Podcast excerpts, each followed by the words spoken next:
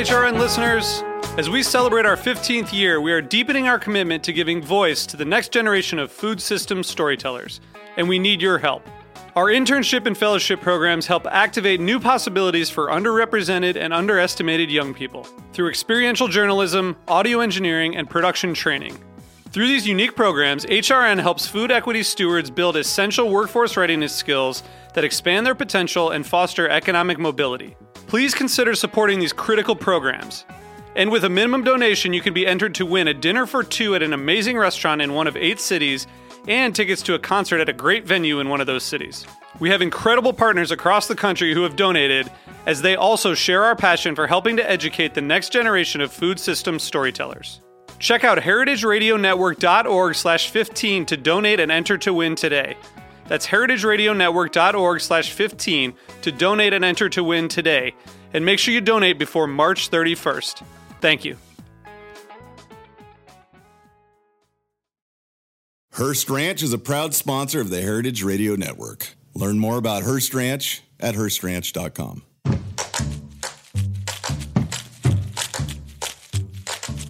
This week on Meat and Three, we're telling the stories behind iconic dishes. We learn what it will take to save New York's most famous egg cream, discover the importance of the goat neck in the East Village, and take a trip to India for delicious flatbreads. Our customers who come in to get egg creams and t shirts, they love to talk about their childhood or their teenage years or their college years. I was living in uh, Nepal, in northern India, and out there there's a real famous dish, a classic dish, I should say, is called paya. Parathe Wali Gali, or as it awkwardly translates in English, the lane of the stuffed flatbread makers, is probably one of the most popular food streets in Old Delhi. Tune in to Meat and Three, HRN's weekly food news roundup, wherever you listen to podcasts.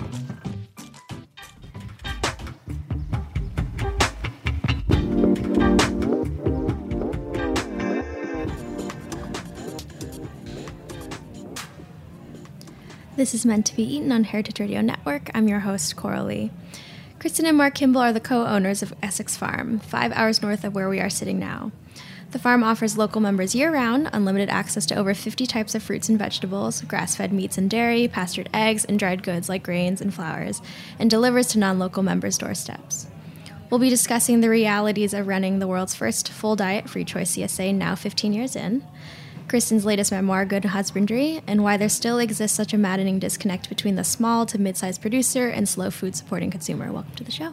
Thanks, Carl. It's great to be here. So, um, Mark will be joining us later. He is stuck in rainy day New York City traffic. Um, just warning our listeners.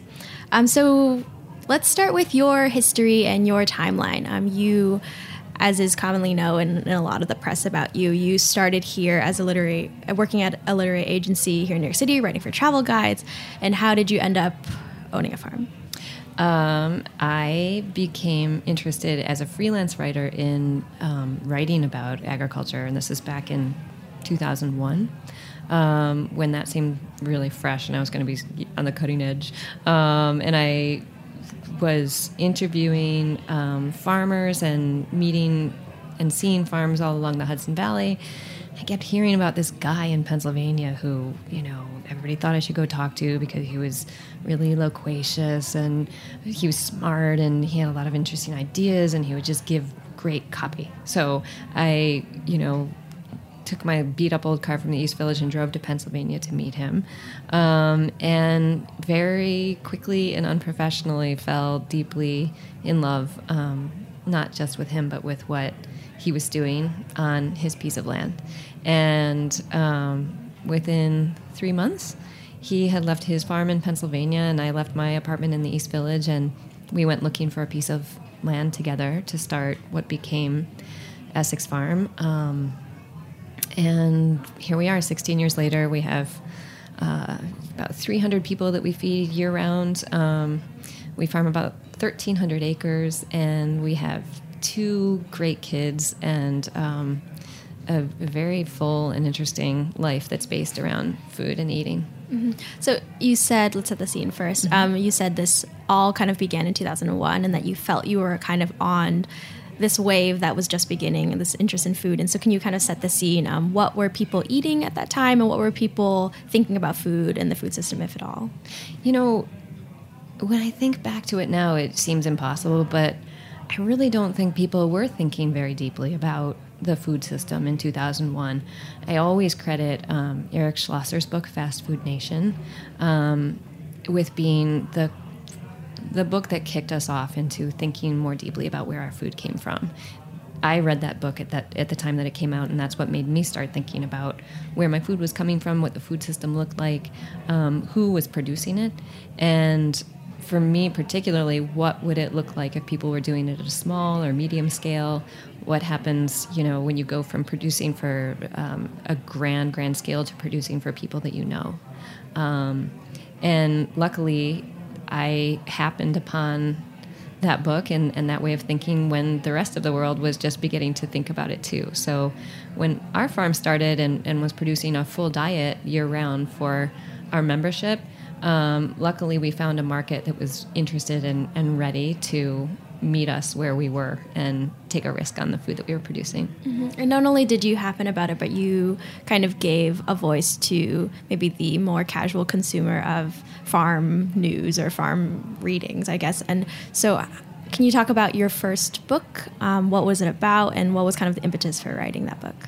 Uh, sure. The Dirty Life was my first book, and it was about our startup year. So it was me leaving the city, um, meeting Mark, falling in love, um, the love story of you know the, the, human love story between us, and the love story between me and the land and producing food. Um, and it covers the year that it took us to get that farm up and running.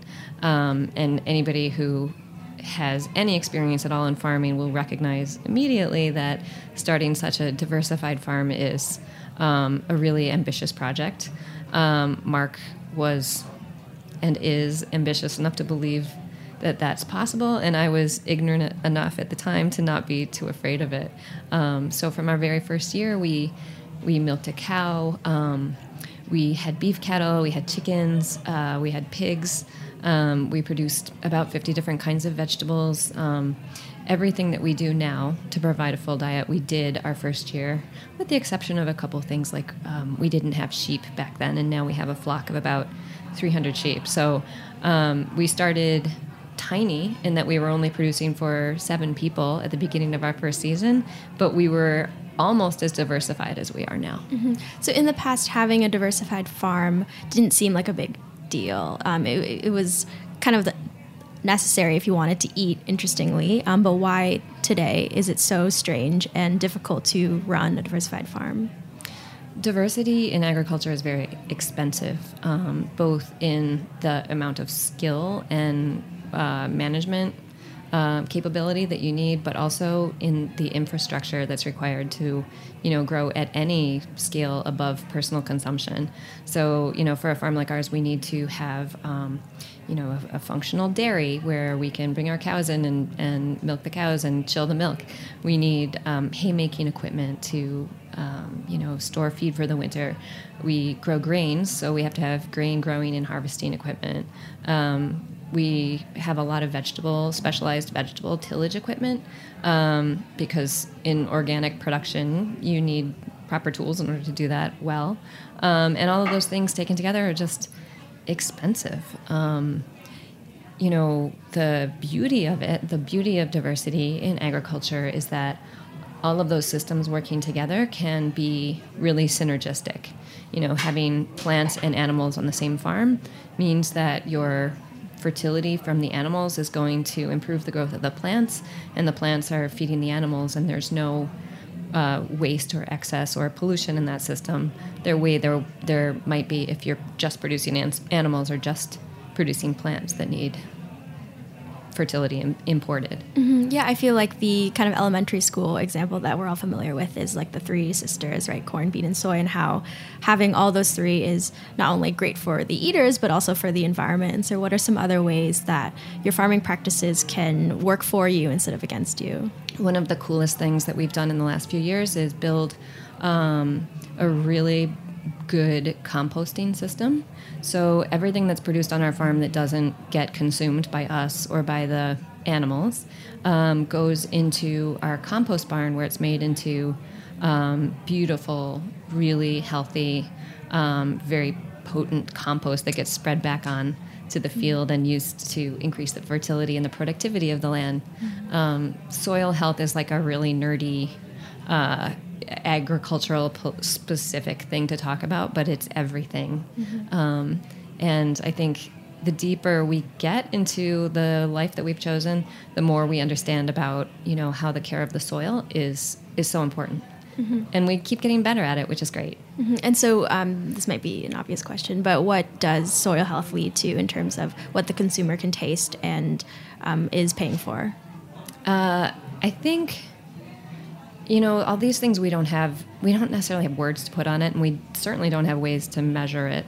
Um, one of the things that we do know is that um, uh, the, the importance of sequestering more carbon in soil, um, the very act of tillage, you know, the, what we do in order to produce an annual crop is destructive to the soil. And the more that we can come up with techniques um, to keep the carbon in the soil, the, the more productive our land is, the more resilient we are in the face of a changing climate.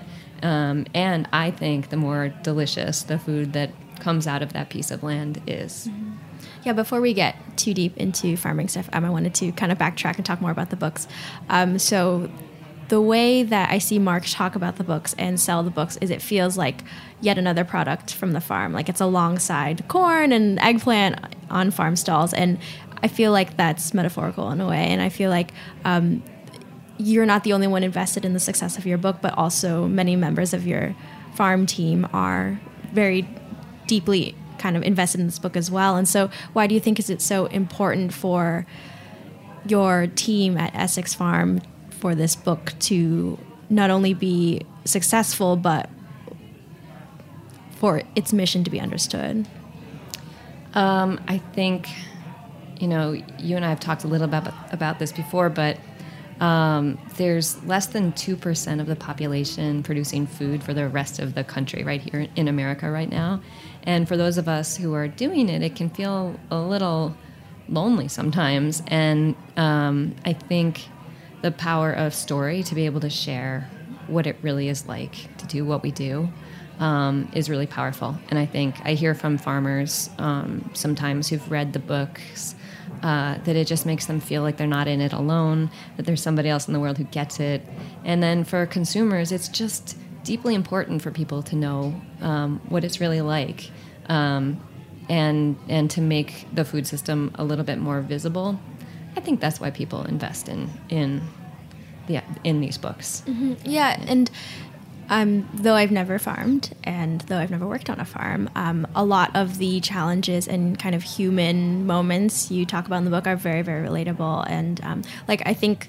Um, a week before I read your first book, I had ripped a hole in my cashmere sweater, and you did so too in the book. And I was like, "Oh my god, we're the same person." but um, there's a moment in the second book, or I guess it's a larger moment, where um, you uh, grow very close. I believe her name is Racy. You grow very close with Racy, and um, there's a moment where she leaves. Right, she and her partner leaves, and that's kind of a big, sad moment. But it's also part of life. And so, can you talk about? Why that happened and explain in an intro who Racy is and what working on the farm and working with an ever shifting team kind of has taught you. Sure. First of all, when you say something like "I've never worked on a farm," if you say that in front of Mark, you're in great danger of being recruited immediately because one of his missions in life is to just make sure that everybody has had the experience of getting their hands in the soil and feeling what it is to, you know, make food out of dirt and sun. Um, so if you say that when he gets here, I just warn you that he will probably throw you in the car and bring you north and put you to work. The seed's been proverbially uh, planted. There you go. Um, so Racy came uh, just to meet us one time. She was uh, working in international development, and her father and stepmother lived near us. And she came just one day when she was home on a break um, to help us weed. And she had the same very visceral reaction to that work that I did when I first did it on Mark's farm.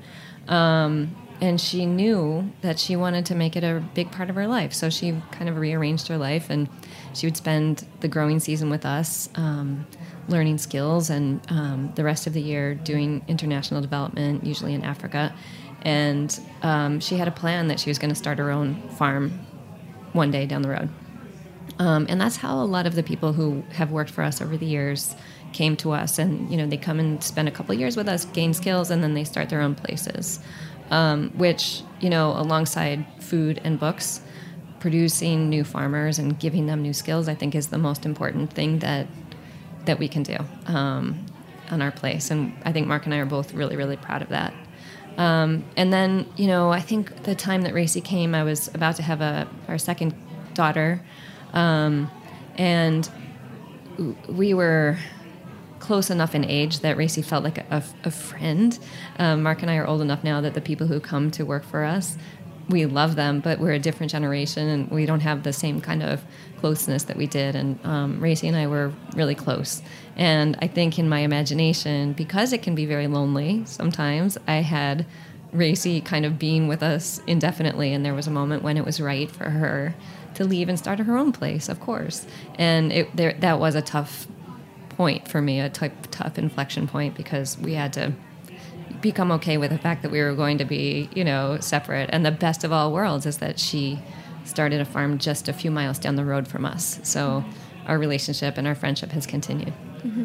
Yeah, when I read that moment, I think I cried. Um, but it felt very symbolic, um, I guess, it, of how seasons change. And as, you know, bountiful or maybe not so bountiful each season is, um, it will pass and something new will reset. And that's just how it is. Yeah, I'm glad that you understand that because I didn't get it until I'm almost 50. Um, so that'll be good for you as you grow older. That's one is the biggest lesson of I think middle age is that you have to accept that things change. So, like Racy, um, Essex Farm attracts a wide variety of people. So, can you talk a bit about a few people and um, who are they? Where are they coming from, and why are they choosing to farm? Um, the person who's been with us the longest is named Barbara, and she's in her 70s. Um, she's been with us almost the entire time that the farm has been um, in existence, and um, she brings just a level of kindness and maturity and experience. She had, she farmed for 15 years on her own before um, before we met her.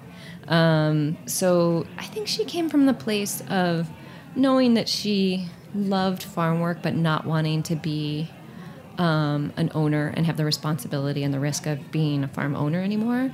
But being with us, I think, answered the deep need in her to be doing something productive around food. And so we've been really grateful to have her for all of this time. Mm-hmm. Um, let's see, Anne Brown is probably our second most um, long term employee. Anne came on board when she and her husband moved to the area um, for her husband's work. And Anne came to work in our office kind of because she needed needed a job. Um, and she very efficiently, you know, took care of our books and at the same time she had her eyes very wide open and was looking out the window of the little ratty office that we have on our farm and thinking that probably she would like to be out there in the fields more than in the office. And within a couple years, she was um, working on our animal team, taking care of all the animals, and now for the last few years has run the animal team herself. So she's in charge of all the people who work in in the animals, and she coordinates feed and care and slaughter and distribution of meat and all the things that go into producing meat on our farm. Mm-hmm. And so, how has decision making kind of changed um, since it was just you and Mark, and now is a team of over thirty, right? Yeah. Um, sometimes it's over thirty. It depends on the season. Um, well, one thing that I didn't mention in just now is that um, part of our team is Amish.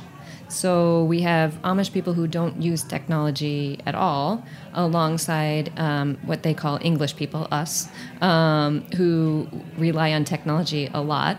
Um, so one of the big management changes has been going from just this sort of like analog culture where we would have a small team and we could just meet talk about it, go do our work, come back, talk about it again, to a team that is relying on you know our cell phones and WhatsApp and Trello to try to keep track of what's going on all the time. Um, and then we have to try to kind of fit the, the Amish in there, and you know we have a whiteboard where we list everything that the Amish team is doing, and, and they come in and you know make lists with dry erase markers, and while everybody else is doing it digitally with their cell phones. Mm-hmm. Um, I think for Mark, especially, having a larger team has meant trying trying to train himself not to micromanage um, every element of this, you know, sprawling landscape, um, and learning to give up some of the power of con- control and decision making to the managers who are who are taking care of different aspects of the farm, like Anne. Mm-hmm. So not only um,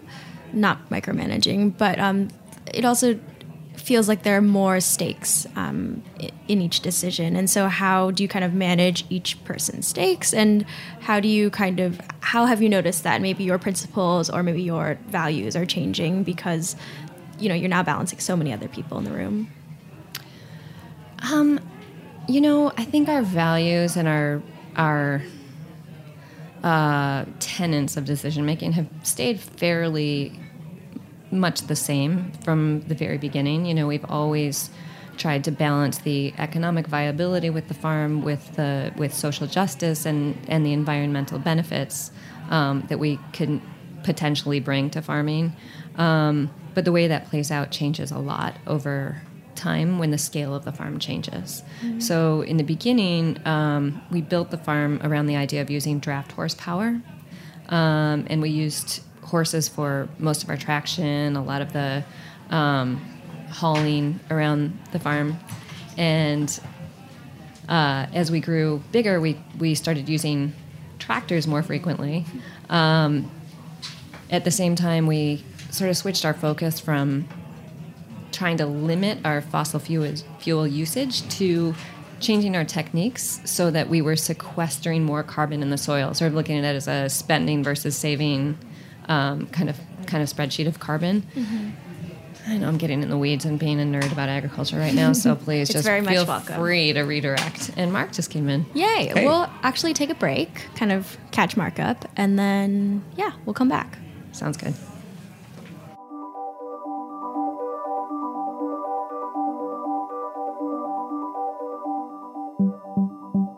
Join Heritage Radio Network on Monday, November 11th for a raucous feast to toast a decade of food radio. Our 10th anniversary Bacchanal is a rare gathering of your favorite chefs, mixologists, storytellers, thought leaders, and culinary masterminds. We'll salute the inductees of the newly minted HRN Hall of Fame, who embody our mission to further equity, sustainability, and deliciousness. Join us to explore the beautiful Palm House and Yellow Magnolia Cafe at the Brooklyn Botanic Garden, where you'll taste and imbibe to your heart's content.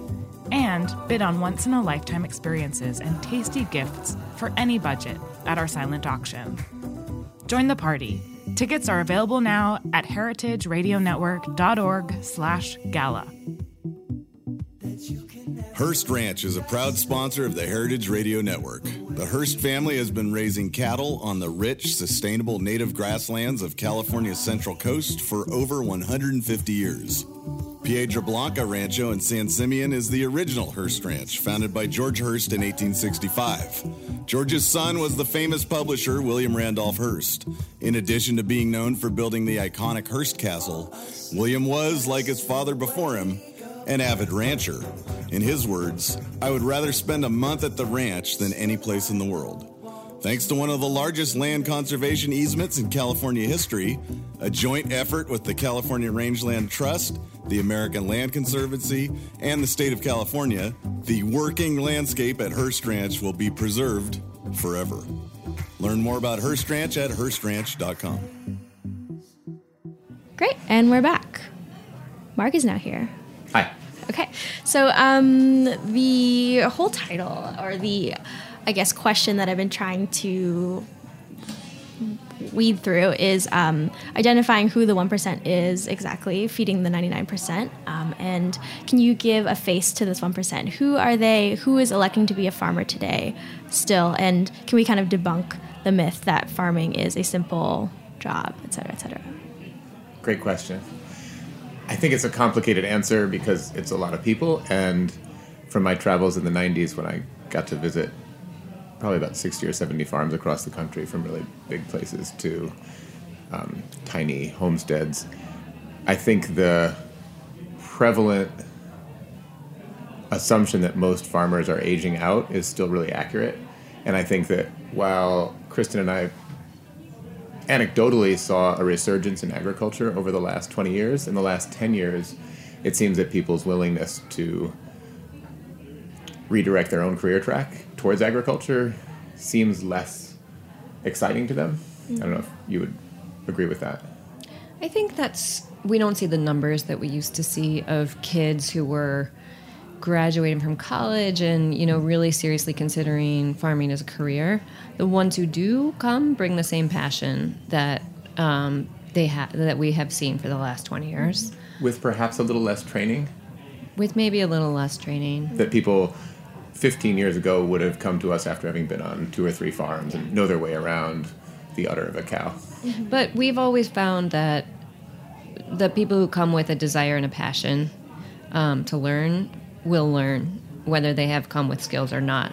People can also come with skills and not have, um, you know, a personality that'll necessarily work on our farm in particular. But it's definitely something that's totally possible to learn today, and it, I still believe that it's a viable and reasonable career choice for somebody who, you know, comes to it with other choices. Yeah, what do you think it is about our current political, social, economic climate that makes it so that um, that redirect of wanting to pursue something in farming is just not appealing anymore?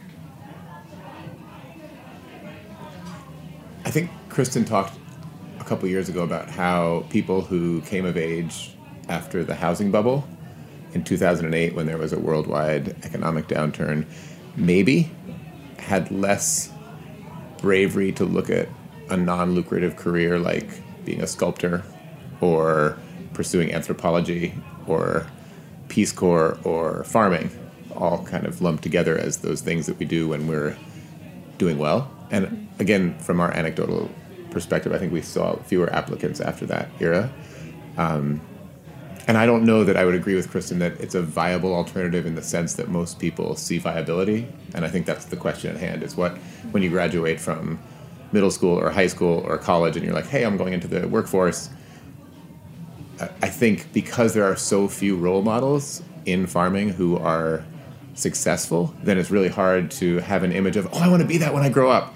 Um, there aren't famous farmers the way there are famous chefs. There's micro famous farmers like Joel Salatin um, and a half a dozen others, but there isn't really, I think, uh, an imagery in any type of media besides the occasional newspaper or magazine piece that says, here's this Vassar graduate who is starting a greens farm in Columbia County. So I think it's a combination of economics, fear, role models, and I, I go. And expectations. I think I came from, you know, I was coming from the city, and my community here was made up of, of a lot of artists and writers and people who were used to um, making a living fit around what it was that they loved and were passionate about.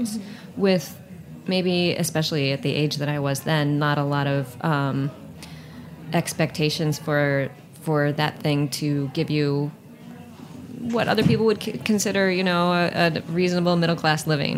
And I think that's why it became a lot harder for me when we had kids, um, because suddenly, you know, you feel more pressure to provide what the world thinks of as a um, as a an acceptable standard of American living when you have children to provide for. And that gene is absent in me. And Mark doesn't have it. Mark would very, very happily dress the children in sacks and you know, Fleeces. and fleeces. Yeah, sure. Yeah. Yeah, so let's go back to there being no um, role model. I feel like there's this recent, but not entirely recent, um, growing interest in chefs being interested in where their food comes from and creating kind of freak hybrid custom vegetables. And I think that image gets conflated with like the neo farmer almost. And so, do you think that trend could make for an exciting future in farming? It would be fascinating. We've had a couple chefs come to the farm over the years, and to have them look at a crop of wheat and say, That's what wheat looks like? I'd have no idea that wheat started out looking like lawn. When it first comes up, it's bright green and lawn like. And while I think on our farm we have uh, antipathy towards the word artisan. We're, we're here in Brooklyn at an artisan pizza place. You can use it ironically here. Okay. Yeah. Well, you have to in Brooklyn, right? So while that is there, I think a lot of chefs are so passionate, a lot of distilleries and a lot of breweries are now getting closer and closer to producing their own ingredients, or at least their desire is there, but maybe not their training. And so I think that's really exciting. It may well be that it's not consumers that drive farming to the next generation, but actually chefs and um, artisan alcohol producers who actually like, wait, we need better barley.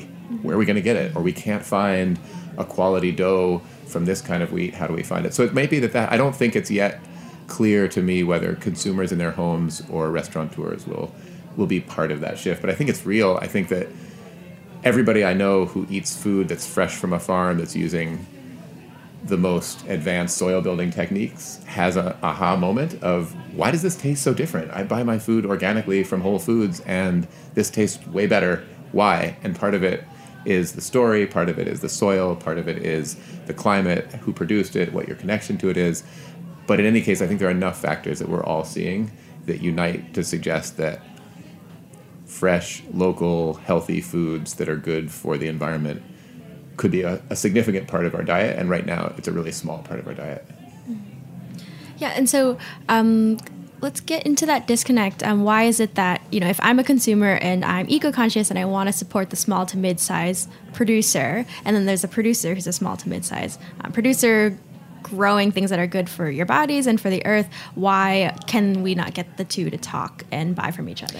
Well, uh, Mark wants to take this question. Can I just say two quick things? Hit it. okay. One is that um, the the logistics of a small to medium scale producer um, getting our food to somebody like you who lives here in the city, they're really tricky. Not only is it the transport, but the the um, you know the food law um, around distribution has changed a lot in the last few years. So there's a lot of infrastructure requirements on the farm um, that have to do with like, food safety and water supply issues and where your packing house is and how many toilets do you have and blah blah blah. All of those things have become really really hard for a small producer to um, manage to afford when the profit margin on food um, is so tiny. Um, I'm going to give Mark the rest of this question because I can see him almost jumping No, I think you're, you're totally right. There's huge barriers to entry and huge barriers to sustain small to mid scale farms. But I think the biggest one right now is that just like a billion dollar IPO for a company, small to mid sized farms are a unicorn. They don't exist. It's powered by magic. Like there, there isn't the economy of scale. There isn't the labor force. There isn't the training. There isn't any of it. So while the few of us, I don't know if we're included in the small to mid sized farms, the few of us that are out there, um, are such a drop in the bucket for all the food we eat. You know, there aren't many mid scale wheat growers. or or meat raisers who then have to find a slaughterhouse that's USDA certified that might be you know 300 miles away. Yeah, so I think I think it's a combination of factors, and I think you're exactly right that it's the reason there aren't many of them is partly the barriers, um, and I think the other complicating factor that comes up is that as food literature increases, I would argue that food literacy is decreasing because it suddenly is a complicated mm-hmm. terrain, and that I just had breakfast with a number of Brooklynites over lox and bagels who had sort of given up on organic because they're like, well, there's got to be a lot of fake organic labels out there, and so we're mm-hmm. not even buying organic anymore. And I was like, wait, hold the press. I haven't heard a lot from any of my producer friends or any of my consumer friends of mislabeled organic. There is, obviously, with any system, some failures of that system, but they had sort of been so overwhelmed by the disenchantment of quote organic because there's now hydroponic organic and big companies are in organic and little companies that they had sort of given it up and they're just going to Trader Joe's and getting GMO free almonds, hmm. right? So that conversation comes in full circle. And I said, yeah, but if I was worried about my health in Brooklyn, I would always buy 100% organic first. And then I would start pursuing the small and mid scale farms that we're talking about to see if I could get it better than that. Um, but I think that's part of the post Pollan era of there's a lot of information and it's really complicated is what kind of lettuce should i eat we were talking about hydroponics is hydroponics better or worse than soil based conventional or organic and suddenly there's the realization that like the weather, there's a million variables in how we get our food, not only how it's produced, but how we cook it and how we get it. That I think that all of that has changed the framework so that people are content with whole foods. Mm-hmm. Yeah, the example I um, come back to again and again with Kristin is um, just buying eggs is so difficult now because there's cage free, pastured, um, blah, blah, blah, blah, blah. And it's very overwhelming. And then you just end up buying the one that with the nice packaging. And so, how would you advise the consumer to kind of navigate all these forms of kind of food illiteracy? I would almost say. Is that you or me? Um, well, Coral and I have talked about it before, and I really want to hear your answer, so I'm going to throw it to you. I'll take it. One of the things that I've repeated over the past few years in, in, to that question is what if you were to double your food budget as the first change? You've just doubled it. See if you can figure it out, pay a little bit less for X, Y, and Z so you can double your food budget so that you're not as coupled to how much can I afford, but more I'm going to invest more in food, which I think is a huge component of our health. Let's say that food, if it's really good for you, is 20% of your health, and food, if it's really not good for you, like junk food, is probably 90% of your not health. So let's double that. Let's say we want to invest in health. Then the first answer might be when you buy your eggs, I'm going to buy the most expensive eggs. But you don't yet know if the most expensive eggs are the best ones for you. Right. But somebody has put a value on those eggs to say these are worth more. And then to do a little research in your free time to say, who is this? Oh, it turns out that this was Monsanto's egg factory. I don't know if that exists, but maybe it was not what you thought, and they weren't actually any better. And then you have to actually do the research of what makes a healthy chicken. And that's a long process that Kristin and I, after, in my case, 25 years of raising chickens for eggs, have some ideas about what would make a healthy chicken egg and I think it would involve almost no grain, lots of pasture. Um, but in the winter, no grain for a chicken is a really challenging thing. So maybe it would need weed seeds and complex bedding. I would argue that chickens eating bugs is really good. So maybe you have places where they take their compost and inoculate it with bugs, and then the chickens get to eat the bugs from the waste material, but make sure the compost was organic to start with. So I think you could go down a very long route in pursuing the perfect egg, and I think that's what chefs are doing. As a consumer, though, this idea that if we wanted to invest more in our food could lead to higher quality, I think is a fun starting place. Mm-hmm. Yeah, Chris and I were also talking about how. Um, quote unquote organic stuff is also so packaged and very prettily labeled and marketed and um, I kind of sympathize with the Brooklynites you had breakfast with this morning, where I'm just so overwhelmed. I'm just going to trust someone out there to decide for me that this is what I'm going to eat. And yes, it comes in a box, but um, it's healthy apparently, and it's um, within my price point, and I'm supporting some kind of good out there. And so, how would you kind of advise then um, for the consumer to consider the small producer? I think that farmers market is still a very good answer to that. That's the place where you can go and you can put a face on the person who is probably you know very connected to the actual bird that laid that egg and you can ask your questions and you know farmers love to talk about what they do and it's a huge opportunity for us to tell our story. It's a huge opportunity for consumers to become, you know, incrementally more literate about um, food production, and to for both sides to to meet and to exchange ideas as well as money for food. Um, and to support those places, I think when you are in a city that has so many options for um, for really, really good farmers market is a great thing to do. That's what I would do if I were still living here and, and I were looking for, you know, a way to increase my health. And um, you just have to you have to educate yourself about the questions that are important to you. And I think that um, the whole idea of the ethics of eating and of buying food is complicated enough that you have to define your own values before you know what questions to ask. You know, for some people, um, social justice is more important than um, animal rights. So you might want to talk about what you're paying your farm workers and do they have health insurance. Um, for other people, climate change is important. So you can talk about um, how they're taking care of their soil and are they you know what's their carbon budget like and all of these other things and not, not only that but your farmer that you're talking to is going to fall madly in love with you because somebody is interested in the nitty gritty of what we do and, and as you're talking, I, I, agree. I think farmers markets are a beautiful starting place. But I also think if um, my observations aren't misplaced, I think a place like Brooklyn seems actually counterintuitively like one of the most conformist places. that everybody wants to talk about how native their beer was, and that everyone is kind of sort of hurtling along towards what everybody else does. Well, you go to Trader Joe's, that's cool. I go to the farmer's market, and everyone kind of is looking to each other for guidance. But I'm thinking out of the box that what I would do if I was stuck in Brooklyn. Stuck. Sorry. I mean, I don't want to live here. This is ridiculous. I didn't get to touch soil or walk barefoot for four days. Oh, boy. I'm suffering. So I would actually find a, a restaurant that does all organic food, and I would say to the chefs or whoever's in the kitchen, what would it take for me to be able to just pay you 150 300 800 dollars a month to just be able to have access to your food mm-hmm. But why do you need the restaurant to be your intermediate? because hopefully if they if they've already said that they're all buying organic and they're hopefully getting whole food that they're going to then cook it would be a one-stop shop to say they've already done the curating. Hmm. And so i wouldn't have to go to 50 different farmers markets to find butter and lamb and grains that they would hopefully have had those sources. So there may be a way to do something out of the box hmm. like that.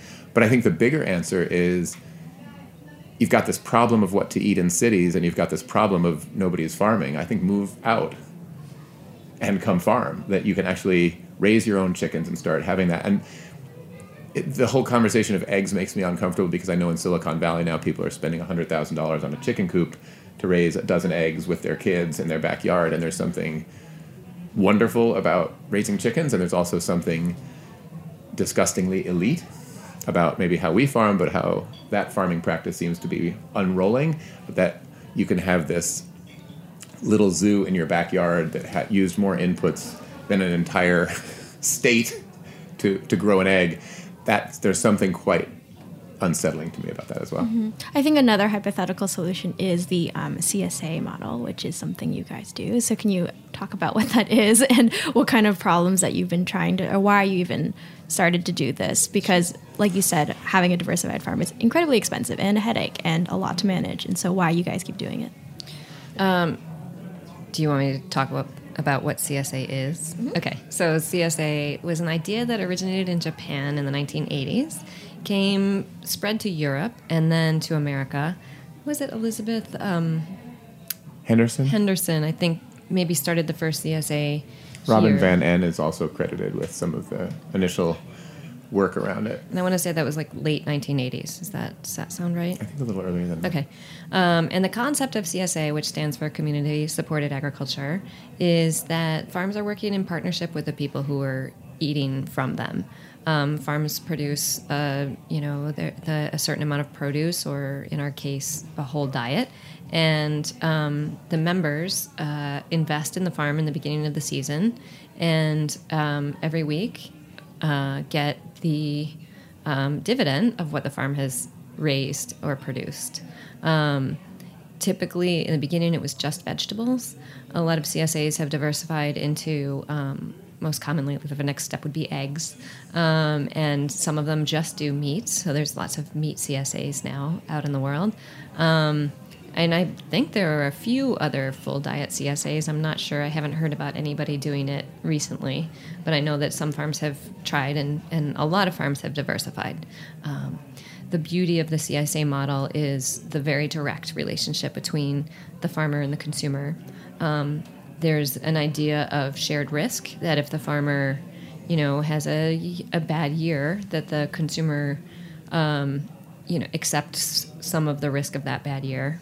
In our case, we've never really, we've always made sure that our, our members have, um, uh, you know, a full, plentiful diet, even if we have a bad year, and that sometimes means buying in from another farm or something like that. But um, in our case, because our, our share is complete, full diet, it, it means that people are spending, you know, pretty much their entire food budget to eat from our farm. So we feel a, a deep responsibility to make sure that they're fed for the year. Um, the advantages for a farmer is that those upfront costs that we all hit um, early in the year are taken care of by memberships that are usually prepaid in some way or guaranteed in some way. Um, and for the consumer, they get the beauty of knowing exactly what the practices are that their farmer is using. Um, being able, you know, to to see the the story of the food that they're eating. Um, I think our members would say that they get um, a very specific taste and a very specific quality that comes from producing all of these products on one piece of land. Um, I think we feel that that we get, you know, the benefit of of uh, the taste of diversity, um, everything coming from one place. Yeah, and I think the taste is really the starting point. Is that most people haven't had milk that's less than 24 hours old, or they haven't eaten um, vegetables that just literally came out of the ground that day and mm-hmm. end up on their plate. I was at dinner last night with one of our members on the Upper West Side, and they don't understand why the whole city isn't signed up to be our memberships. I, they went on for probably two to three hours saying, Our kids don't get sick. We don't get sick. Our kids go to public school. There is strep running through all these places, and our kids aren't getting sick. What's going on? What are you doing to your food? And it was so gratifying to listen to them because they're really supporting us and have for many years on the deepest way. They call me up every couple of months and say, Nobody in the world gets to eat like this. She's an incredible chef. The food quality from our farm is decent, if not excellent. And the combination means that they're eating food. I mean, I ate that dinner last night and I thought that was one of the best meals I've had in a long time. They just dialed it. But for them, I think it started with taste and then a connection to the farm. And then over the years, raising up their kids on our food, they've had other neighbors that said the same thing wow, why don't we get sick when we eat this fresh food? And so it's not what we're doing particularly well, although that is certainly part of it. I think we have experience and skills. But I think what we've taken out of the food that is normally added to it is so important. I think we haven't used high tech, you know, conventional fertilizers. We don't use a lot of the organic sprays we could. We don't use the conventional sprays. Um, what we're not adding to the food system is maybe enough to be a whole different food supply. And that kind of ties into what uh, we've talked about. I think that the answer to a lot of these questions of the ethics of eating and the, the deliciousness of eating is do less. You know, instead of choosing the pro- the processed product, choose the food that just came out of the dirt. Um, you know, instead of trying to think of what supplements we need in order to make us healthy, do less and and you know, trace your food back to its origin and eat it as close to where it came from as possible. Mm-hmm. and in what in what to choose when you go to buy something, even if your budget or timeline only allows you to go to a Whole Foods or a Trader Joe's or a health food store, I think Michael Pollan was right that it should look like food. You know, it should look like wheat berries ideally, and you would have a mill at your house. But if not, then at least freshly milled flour. You can look at whole pieces of food and bring them home and make really good meals. And that as soon as you take ownership, that you're not waiting for some new diet advice, but that you're actually starting to become your own healthcare provider. It's like you're almost we're almost creating an HMO for yourself, right? That you're way more attuned to what is healthy for you than you're giving yourself credit for. I think that's true for all of us. We all have the desire to buy and drink soda, but you can actually not drink soda and you can make a choice to have other nutrition that makes you feel full that you don't have that mid-morning craving for coffee or soda. So I think I think we could all also just ask ourselves simple ethical questions about what we eat and the answers are probably closer to easy than this conversation might suggest. That we can actually say, well, what is healthy for my body right now? Well, I'm doing a lot of running for the marathon, so I do need a lot more calories. And where do I want them from? And I feel really good when I eat healthy organic fats, so I'm going to eat more fats, and that feels great to me. Or I sit at a desk, so I want greens, but in the middle of the winter, I want shredded celery root with shredded carrots instead of spinach, which doesn't grow at this time of year. And the idea of meeting seasonality with whole food and cooking it yourself is really close to, I think, the ideal diet. Is what's out there now, and how do we get it? Mm-hmm.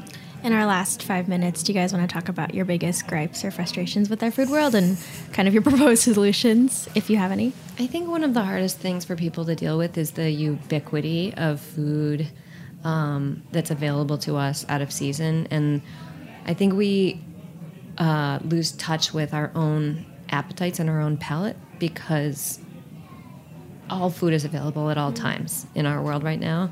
Um, and I think if people could just, again, do less, eat in season, eat as fresh as possible, as unpro- and as unprocessed as possible, I think they regain a connection to their own palate and to their own body and their own appetite um, that a lot of us have lost in the modern world, me included, before farming. Now I can't, you know, if you offered me a strawberry in January, it just looks wrong to me and it tastes wrong to me. Um, but, you know, I didn't know if you had asked me before I started farming when strawberries were ripe in the Northeast. So that's what I would say. You have a gripe? It's not a gripe; it's more of an invitation. I think that when I look around any urban or suburban or rural area, I, all I see is farmers. Whenever I see a human being, I see a farmer. And the invitation is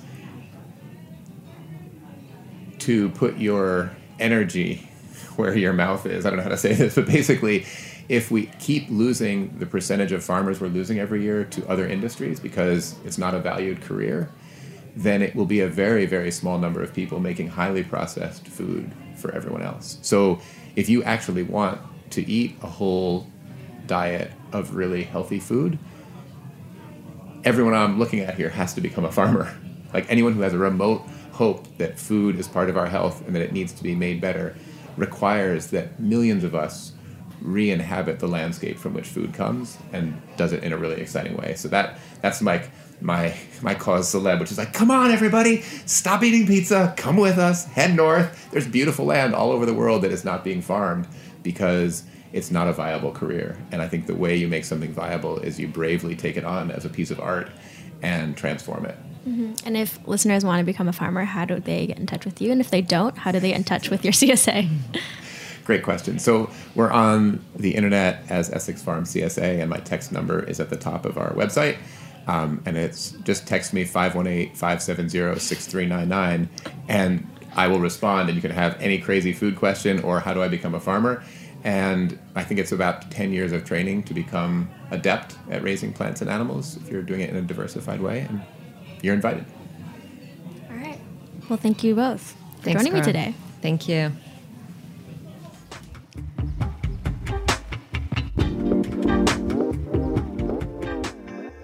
Meant to be Eaten is powered by Simplecast. Thanks for listening to Heritage Radio Network, food radio supported by you. For our freshest content and to learn more about our 10 year anniversary celebration happening all year long, subscribe to our newsletter.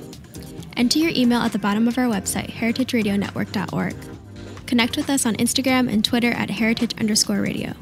You can also find us at facebook.com slash heritage radio network.